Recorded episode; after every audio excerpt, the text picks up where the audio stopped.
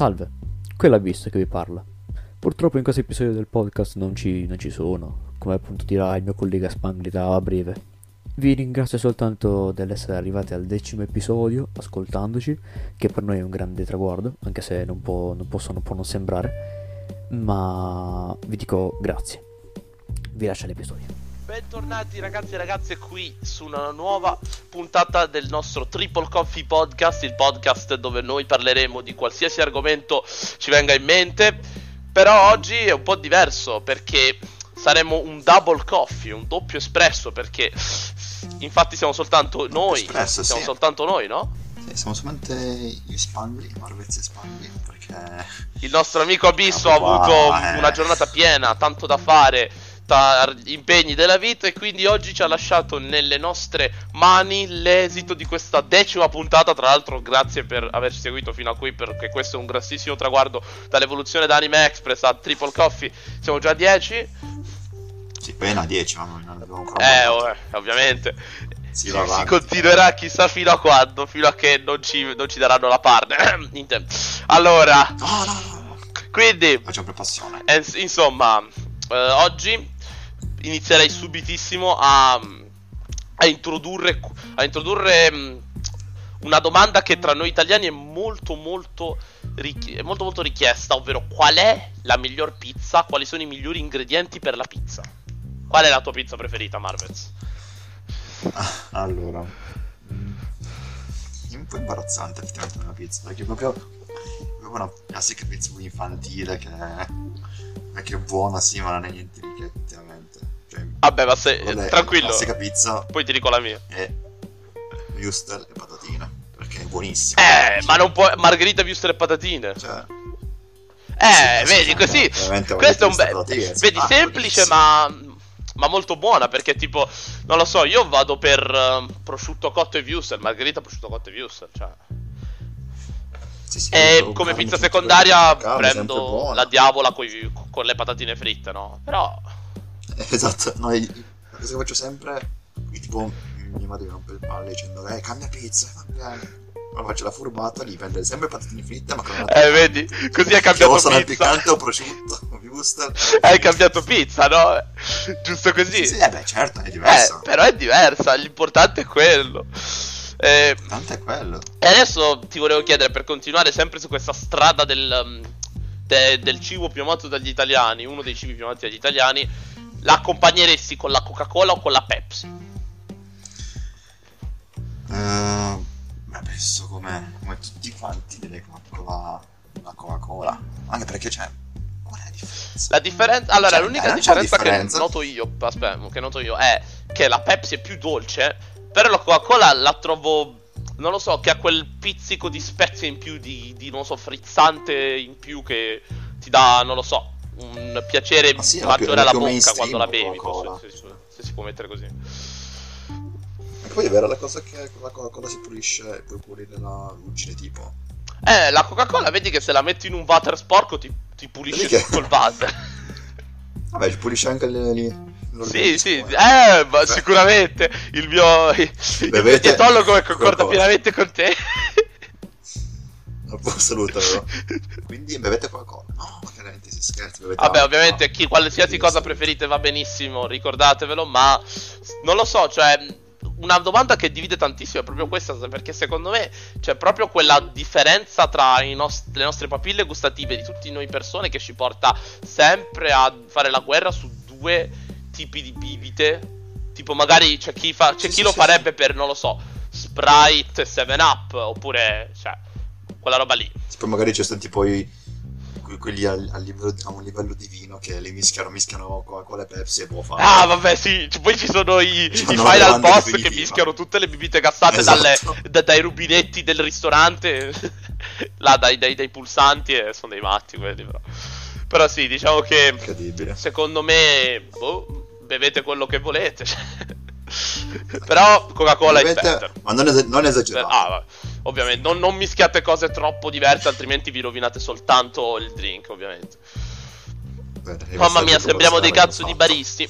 Quindi una domanda, tra l'altro, che ho sentito l'altro giorno su un programma televisivo che volevo riproporre oggi è: cosa faresti con 100.000 euro se una persona ti bussasse alla porta in un mondo molto utopistico e ti offrisse 100.000 euro? Così. Ti lascia nelle mani e se ne va. Ti comparisse davanti a casa. Ti lascia 100.000 euro in assegno nelle mani e se ne va. Cosa faresti? Quando ho pensato a questa domanda, ho pensato alle classiche cose scontate che però ho infettando al periodo in cui stiamo vivendo, ho pensato solo a una cosa, un bunker. Un bunker? Aspetta, un bunker dove tipo hai dentro tutto quello che ti serve e che compri con quei soldi? Sì.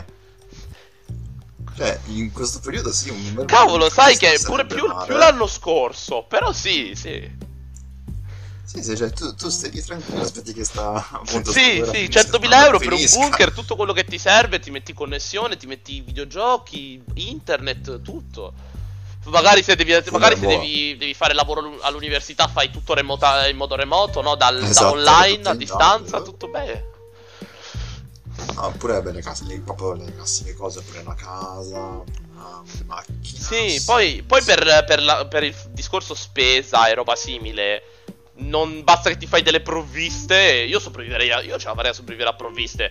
Magari se devi ordinare qualcosa, te la fai portare, te la prendi là nel punto, non so, vicino a una casa, e te la porti nel bunker. Mettiti a ordinare una pizza. Certo. Cioè, ecco, ma tipo, tu li investiresti quei soldi? O li spenderesti? Allora, io studiando economia, il mio professore vorrebbe tantissimo sentirmi dire sì, li investirei per avere dei soldi in futuro, per pensare a... Però in realtà finirei per spenderli e basta, se posso essere onesto. Purtroppo, ma perché così, no? Perché, cioè, cosa vi dai 100.000 tra le mani? Vorrei almeno spenderne 50.000, perché ci sono delle cose che non dico che di cui ho bisogno, che voglio a tutti i costi, però se avessi le possibilità economiche vorrei assolutamente comprare, vorrei provare almeno, perché comunque 100.000 sono tanti, se ci pensi, se pensi agli, sono comunque un botto di soldi, e quindi parte di quei soldi, 20.000, 30.000 li spenderei anche per qualche lusso in più, dai. Un bitcoin lo comprerei. Dai, sì, certo. Un saluto a tutte le criptovalute, a Elon Musk e Dogecoin, un saluto. Come sempre. Saluto tutti i finanzieri che ci ascoltano e sono di Bitcoin, cripto. Ovviamente. Tra l'altro, volevo un po' passare a qualcosa di simile a un altro quesito. Adesso, tralasciando un attimo i soldi, un posto che veramente vorrei visitare io, cioè da quando sono piccolo, allora non dirò quello più ovvio per me, che è il Giappone, ma in realtà è New York. No, perché non lo dirai, perché lo dirai. Quindi io voglio visitare New York perché come città nei film c'è un'atmosfera pazzesca, tipo d'autunno in tutte le stagioni, poi c'è il parco... Central Park, cioè la grande mela, è una città da esplorare, perché seguendo i film o quello che vedi nei documentari ti dà proprio quell'atmosfera pazzesca di una città che è tutta da scoprire. Sì, molto molto autunnale, invernale, sì. Tu giri per i grattacieli. Sì, è figo. Mangi un po' di street food, già che sei. Proprio ci sta. Poi non lo so, gli uffici, andare in giro nel centro, non lo so, mi preferisco i centri a New York, che avranno meno piazze rispetto all'Italia, però secondo me hanno qualcosa in più, no? Hanno quel senso di metropoli, sei in una città che non dorme mai, piena di negozi, quindi sì, New York. Anche se sono parecchio affollati. Sì. Come si vede anche nell'immagine, che lo sopporteresti proprio. A me piacciono i posti affollati ultimamente, cioè non lo so, mi sento in un nuovo habitat che non ho mai scoperto più di tanto, perché anche se vivo in una città molto grande come Londra, comunque io sono sempre stato uno abbastanza introverso, no? Uno che stava sempre a casa spesso, e quindi mi piacerebbe un po' uscire e vedere il mondo adesso, diciamo. La tua città invece? Appunto, come abbiamo già detto prima, si intuisce, mi piacerebbe un po' visitare in generale il Giappone, insomma, le città penso Tokyo, ma molto generale.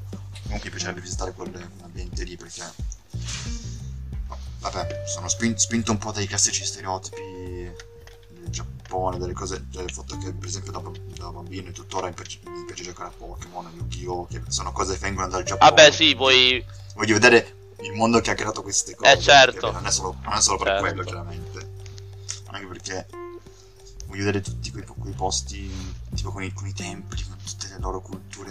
Sì, la cultura giapponese è molto figa. Sì, esatto, molto figo. Poi vabbè, ispirato anche dai video, perché tu hai presente forse i video di Dario Moccia. Sì, Giappo Tour di tutti quanti, sì, assolutamente. Sì. Molto bello. Tanta roba. Poi andarci con un gruppo di amici deve essere il massimo, perché ti godi pure l'esperienza. Sì, con un migliore amico, un gruppo di amici ci sta proprio.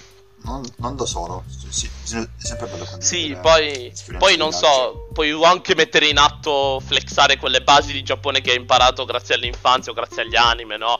Tipo arigato esatto. Gozaimasu, oppure konnichiwa, cioè, capito? Kawaii, esatto. Quelle cose parole, sì, così almeno non sembri totalmente ignorante, totalmente turista, che sennò ti pensano ma chi è questo, cioè. A parte il fatto che vabbè, penso che è vera sta cosa che gli italiani si fanno sempre riconoscere. Ma lo dicono tutti, e non è neanche una battuta, cioè ci sono stati pure tantissimi video che di gente che andava a intervistare persone in giro per il mondo e chiedeva: quando trovate dei turisti italiani li riconoscete subito? E dicono sempre sì, perché appena vediamo quel gesto famosissimo, cioè. Ah beh sì, il gesto con la mano. Poi anche l'accento, cioè gli spagnoli hanno un modo più dolce e lieve di parlare, noi abbiamo un modo un po' più stretto, chiuso di dire. Tipo se vengono i romani in Germania, lo sai che qual è il romano se ti dice oh, e che 2 euro per caffè, quando se mangia? Cioè, dai, ci arrivi. Esatto. Un saluto ai miei amici romani, tra l'altro, vi state molto simpatici. Sì, non siete romani, agli italiani. Sì. Come sempre. E boh, quindi fateci sapere anche voi magari che posto vorreste visitare, cioè. E quelle sono le vostre mete turistiche. Anche perché l'estate si sta avvicinando e quindi un po' di viaggi magari quest'anno con. Quindi si viaggia! Un po' di viaggi quest'anno forse ce li lasciano fare prima che ci richiudono un'altra volta in casa. Speriamo di no. Sì, poi c'è anche Pasqua, un sì. Si fa, vai. Certo. Poi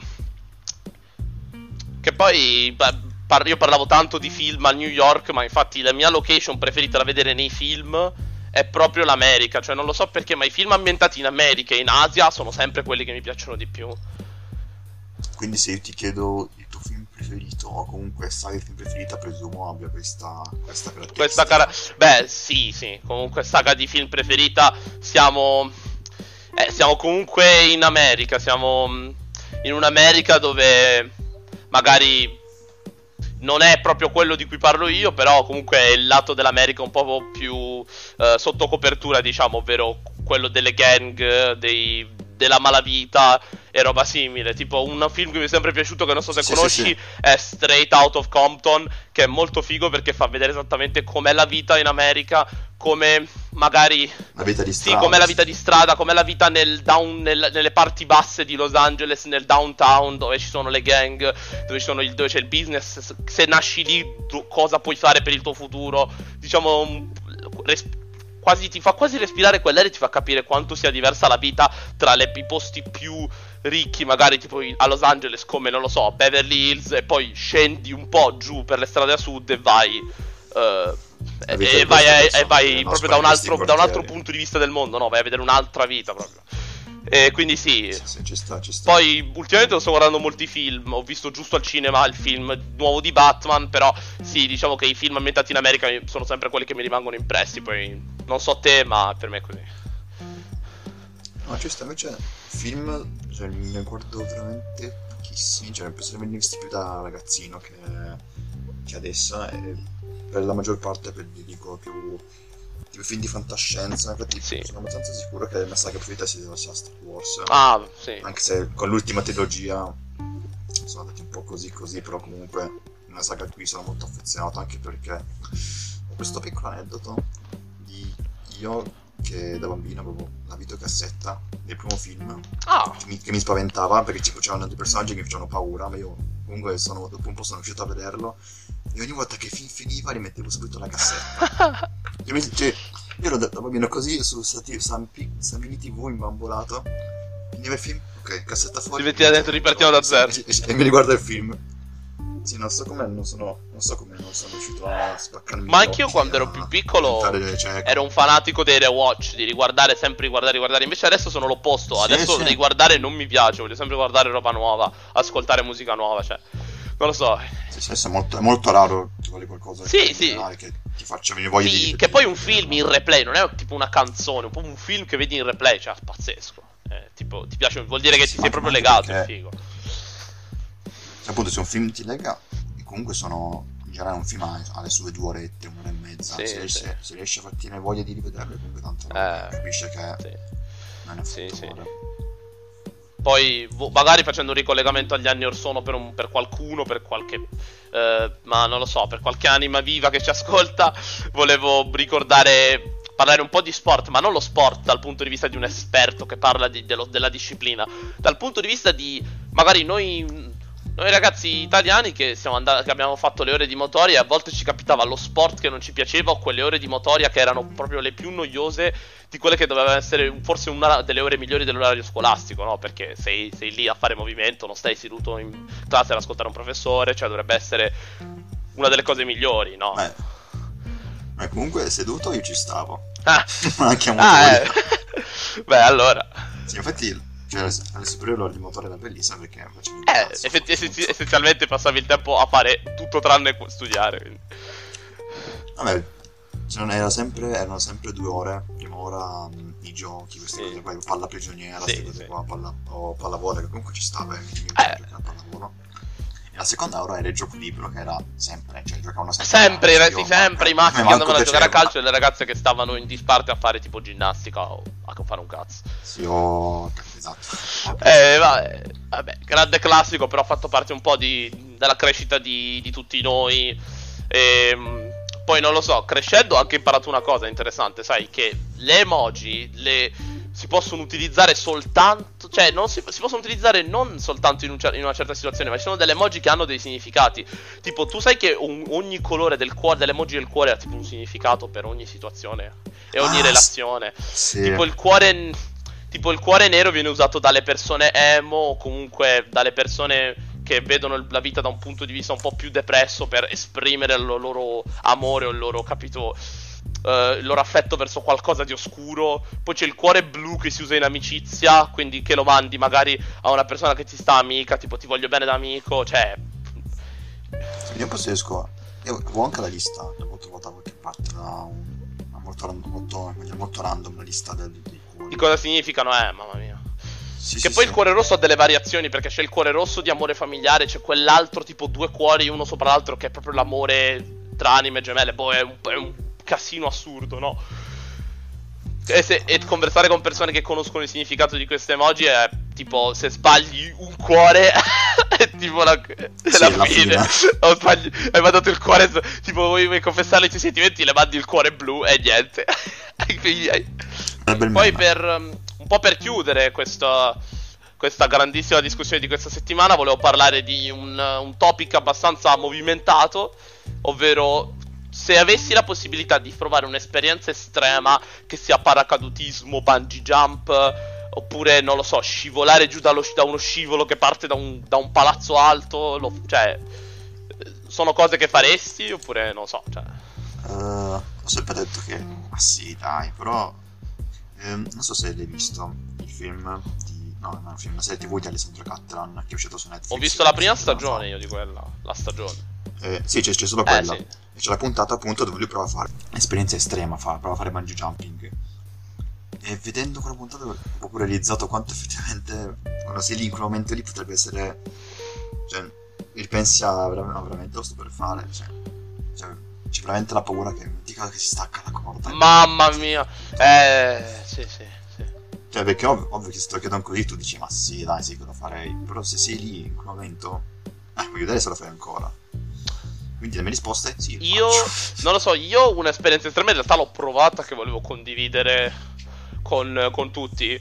Che praticamente, allora, 2019 un mio amico ha vinto questi biglietti per scivolare giù dallo scivolo europeo più alto di tutto il mondo praticamente, che parte in cima a una torre palazzo e scendi, praticamente scivoli per 1 minuto intero a una velocità di tipo 5 km/h, una roba simile.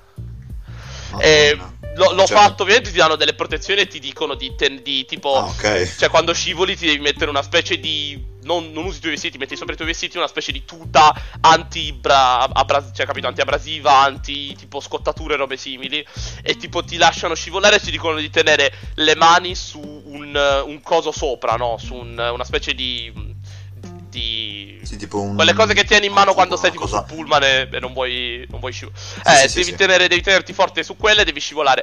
Ti giuro, io quando ho finito lo scivolo, che dura tipo una specie di un minuto e 13 di scivolo, penso, con tipo vabbè sterzate, picchi, robe simili, avevo le ginocchia che mi tremavano neanche fossi stato in piedi per 5 anni, cioè ti giuro, era pazzesco. Poi ovviamente è consigliato farlo a stomaco vuoto e bere acqua solo dopo, perché sennò sai cosa succede. Sì, chiaro, sennò è la... Però è stato, sì, quindi la cosa più vicina che ho fatto a un'esperienza estrema è stato scivolare giù dallo scivolo più alto in tutta Europa, e forse uno dei più alti in tutto il mondo, che si trova proprio a Londra. Scivolo, cioè... Scusa, ma in sto scivolo c'era i muri, diciamo, in una parte laterale. Sì, c'era vetro, il vetro rinforzato, vedevi pure ai lati quello che scivolava, quando tipo attorno a te, era molto figo. Non era tutto al buio, ovviamente, c'erano i vetri. No, però sono vetri rinforzati, non si possono spaccare, cioè devi andare col martello, con i pugni non li potresti spaccare neanche. No, perché pensavo tipo che si scivola, se no che scivolo dei parkour. No, questo è uno scivolo professionistico per la gente che vuole fare esperienze estreme, no? Roba sì.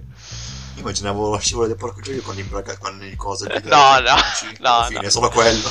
No, questo se vuoi ti puoi vedere un video, ti dico il nome dello scivolo, poi si chiama tipo ArcelorMittal Orbit, poi ti faccio vedere un video, ma è strafigo, cercatelo anche voi se siete interessati a questo tipo di esperienze, perché almeno una volta nella vita secondo me sono da provare robe simili. Poi c'è chi fa robe più estreme tipo bungee jumping e paracadutismo, però questa roba era abbastanza estrema, soprattutto per me. Infatti dopo come premio mi sono preso un hamburger, perché ho detto ho bisogno di rimettermi in piedi, cioè. Vabbè, giusto premio. Sono sopravvissuto allo scivolo più alto. Vabbè. Ragazzi, grazie per averci seguito anche questa settimana. Questa puntata è tutto. Ci vediamo alla prossima con Abi, speriamo che abbia più tempo per noi, perché sarà pure, penso, il weekend di Pasqua, e vogliamo pure portarvi un episodio per farvi gli auguri, quindi no, cioè, tantissime belle cose. Ci siamo tutti, tantissime belle cose a tutti, e ci vediamo la prossima volta. Aspetta, vi ricordiamo che seguiteci ovviamente seguiteci su Instagram, iscrivetevi al canale YouTube per non perdervi video, contenuti di qualsiasi tipo, e direi che l'outro la puoi fare tu per una volta, la faccio sempre io. Ci vediamo settimana prossima con la puntata numero 11, e noi ci salutiamo. Ciao, prossima. Ragazzi.